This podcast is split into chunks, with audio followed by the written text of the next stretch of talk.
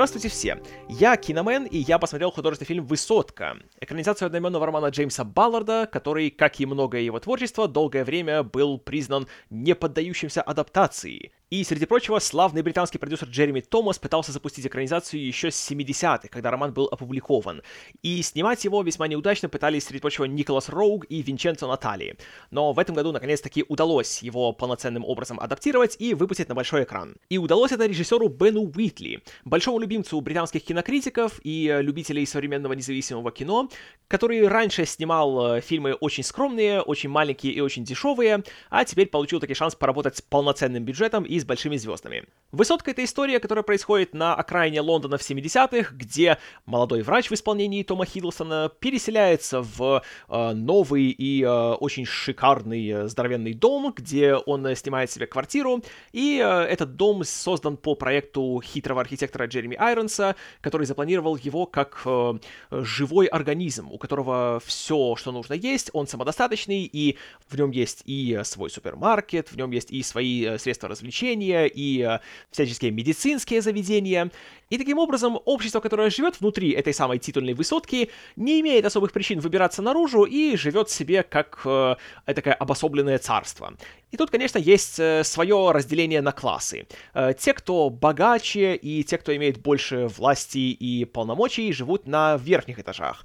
А люди, которые скорее рабочие или обслуживающий персонал, живут пониже. А наш главный герой, доктор Роберт Лэнг, получается так, что он э, знаком и с теми, и с другими. Но при этом его самого трудно отнести к какому-то конкретному слою общества, и он чувствует себя все более одиноким и отчужденным. И, разумеется, как и в любой подобной истории, которая показывает этакое утопическое общество, Скоро становится ясно, что не все там так прекрасно, и постепенно эта идеальная система начинает трещать по швам, а между разными классами начинаются конфликты, которые в итоге приводят к полноценному перевороту и наступлению тотальной анархии. Собственно, с этого фильм-то и начинается, а потом уже мы отматываем время назад и смотрим, как все до этого докатилось. И для меня «Высотка» получилась одним из тех фильмов, которые смотришь, ни черта не понимаешь, в чем здесь хитрый подтекст и есть ли он здесь но это никак не мешает получать удовольствие от просмотра. Несмотря на то, что чем дальше фильм идет, тем более нелицеприятные вещи творятся в его кадре, и здесь во всей красе нам показывают э, загнивающую буржуазию, порой буквально. Тут есть целые крупные планы гнилых всяких э, продуктов и жидкостей, которые, видимо, не одну неделю стояли без присмотра, и Уитли все это дело снимает, ну, настолько как-то так ярко и сочно, и контрастно, и колоритно, что даже тошнотворные кадры здесь выглядят живописно. И вот этим фильм меня, откровенно говоря, пленил. И я также был очень приятно удивлен, потому что с товарищем Уитли как-то отношения у меня пока не складывались. Я смотрел у него только один фильм, это был «Список смертников» пятилетней давности, и он, признаюсь, меня вообще никак не заинтересовал, и с тех пор как-то я решил, что э, Бен Уитли — это не мое. Но высотка, знаете ли, заставила меня передумать, и, наверное, все-таки стоит э, наверстать его другие фильмы. Потому что здесь мне он показался чертовски интересным и рассказчиком, и постановщиком. И здесь в каждом кадре чувствуется, что он в своем материале разбирается, он его знает, он его любит, и он прекрасно понимает, чего он хочет добиться на экране. И он этого добивается очень эффектно. И по части создания, опять-таки, напряжения и предчувствия того, что скоро произойдет что-то очень неладное, высотка срабатывает не хуже большинства фильмов ужасов. И, ко всему прочему, он практически на 100% э, заполнен отличными актерскими работами. Кроме Тома Хиддлстона и Джереми Айронса, тут также появляются Люк Эванс, Элизабет Мосс и Сиенна Миллер. И единственное, кто не сильно впечатлил, так это как раз Мосс. И проблема, опять-таки, не в том, как она играет, а в том, что что ее героиня просто получилась довольно-таки недоиспользованной. Чего, правда, не скажешь о Томми Хиддлстоне, который до этого фильма, скажу честно, у меня вызывал довольно-таки спокойные чувства, и не то чтобы я его не любил, но я просто не совсем понимал всего шума, который творится вокруг него, потому что преимущественно я его видел только что в фильмах о Торе и Первых Мстителях, где, к сожалению, с каждым следующим фильмом он все меньше играл и все больше кривлялся, поэтому особого ажиотажа у меня он не вызывал. Но здесь, я вам скажу, скажу, он для меня открылся просто с новой стороны и показал, что он не только очень симпатичный, но еще и, знаете ли, очень хороший актер, который способен браться за очень сложный материал, в котором так толком-то и не понимаешь, э, симпатизируешь ты этому герою или нет,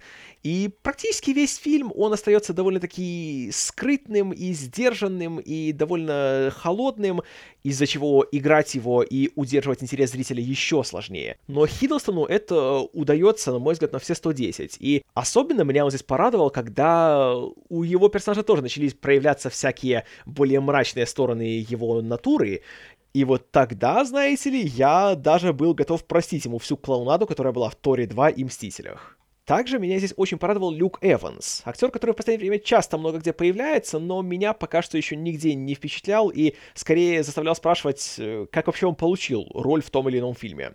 Но здесь наконец-то я не стал так спрашивать, потому что в роли документалиста Ричарда, который живет на более низких этажах и который постепенно начинает немножко сходить с ума, и он становится одним из подстрекателей этой самой революции, он здесь как раз на своем месте, и у него тоже получается такой интересный образ, где, с одной стороны, он э, вполне себе такой, знаете, компанейский человек, такой приятный, веселый, дружелюбный, но при этом за всем этим его весельем скрывается что-то очень опасное и что-то очень неуравновешенное. И начинаешь чувствовать, что в любой момент он может потерять над собой контроль, и тогда всем будет тяжело.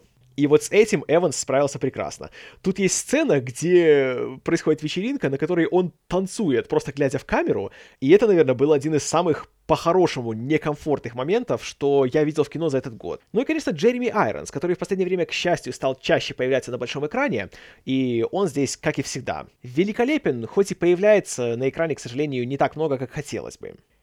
И у него тоже получился довольно занятный персонаж, который вроде как бы должен всем управлять, за всем следить, но чем дальше заходит история, тем больше видно, что его одолевает какая-то апатия, и он скорее мыслитель и мечтатель, чем человек, который умеет грамотно воплощать свои планы на практике. И вместо того, чтобы решать проблемы, он их скорее сметает под ковер. И забавно то, как он э, рассказывает о своем здании как о живом организме и называет разные его секции как э, части тела. И в его сценах, как и в принципе во многих моментах фильма, возникают ассоциации с творчеством Дэвида Кроненберга. Что, в принципе, неудивительно, потому что и Джереми Айронс, и Джереми Томас неоднократно работали с Кроненбергом, который, среди прочего, 20 лет назад экранизировал другой роман Джеймса Балларда «Автокатастрофа». Хотя еще больше «Высотка» напомнила мне другой совместный проект Кроненберга и Томаса, а именно «Космополис». Так же, как и там, это фильм, который впечатляет визуально, и понимаешь, что что-то здесь в нем есть, что-то тут скрывается под его поверхностью, и, наверное, если посмотреть его еще разок-другой, то начнешь как-то проникать под эту поверхность. Но при первом просмотре, э, как я уже говорил, возникает такое чувство, что суть фильма, наверное, проходит мимо тебя, но тебя это при этом нисколько не тревожит, потому что все остальное, что в фильме есть, каждый практически его элемент настолько сам по себе интересен, что достаточно просто смотреть и восхищаться тем, как здесь все э, грамотно исполнено и как все его составные элементы хорошо сочетаются друг с другом. И, разумеется, как и в случае с Космополисом, пересмотреть «Высотку» мне все еще хочется. И, наверное, когда пройдет какое-то время, я вернусь к фильму. И велика вероятность, что во второй раз он будет смотреться по-другому. Возможно, даже и лучше. Но в то же время, если вы спросите меня, рекомендую ли я высотку к просмотру, то вот здесь я немножко начну колебаться, потому что фильм это определенно не для каждого зрителя, и я уверен, что так же, как мне было интересно наблюдать за ним, будет много зрителей, которые будут смотреть и засыпать от скуки. Поэтому я его рекомендую только в том случае, если вы готовы к тому, что фильм может вас не удовлетворить, что он может поставить вас в тупик, и в итоге заставить пожалеть о потраченном времени. Но, если вы будете к этому готовы, то есть вероятность того, что вам тоже, как и мне, фильм понравится. Спасибо за внимание. С вами был Киномен. А моя любовь живет на 25 этаже, а твоя душа зовет,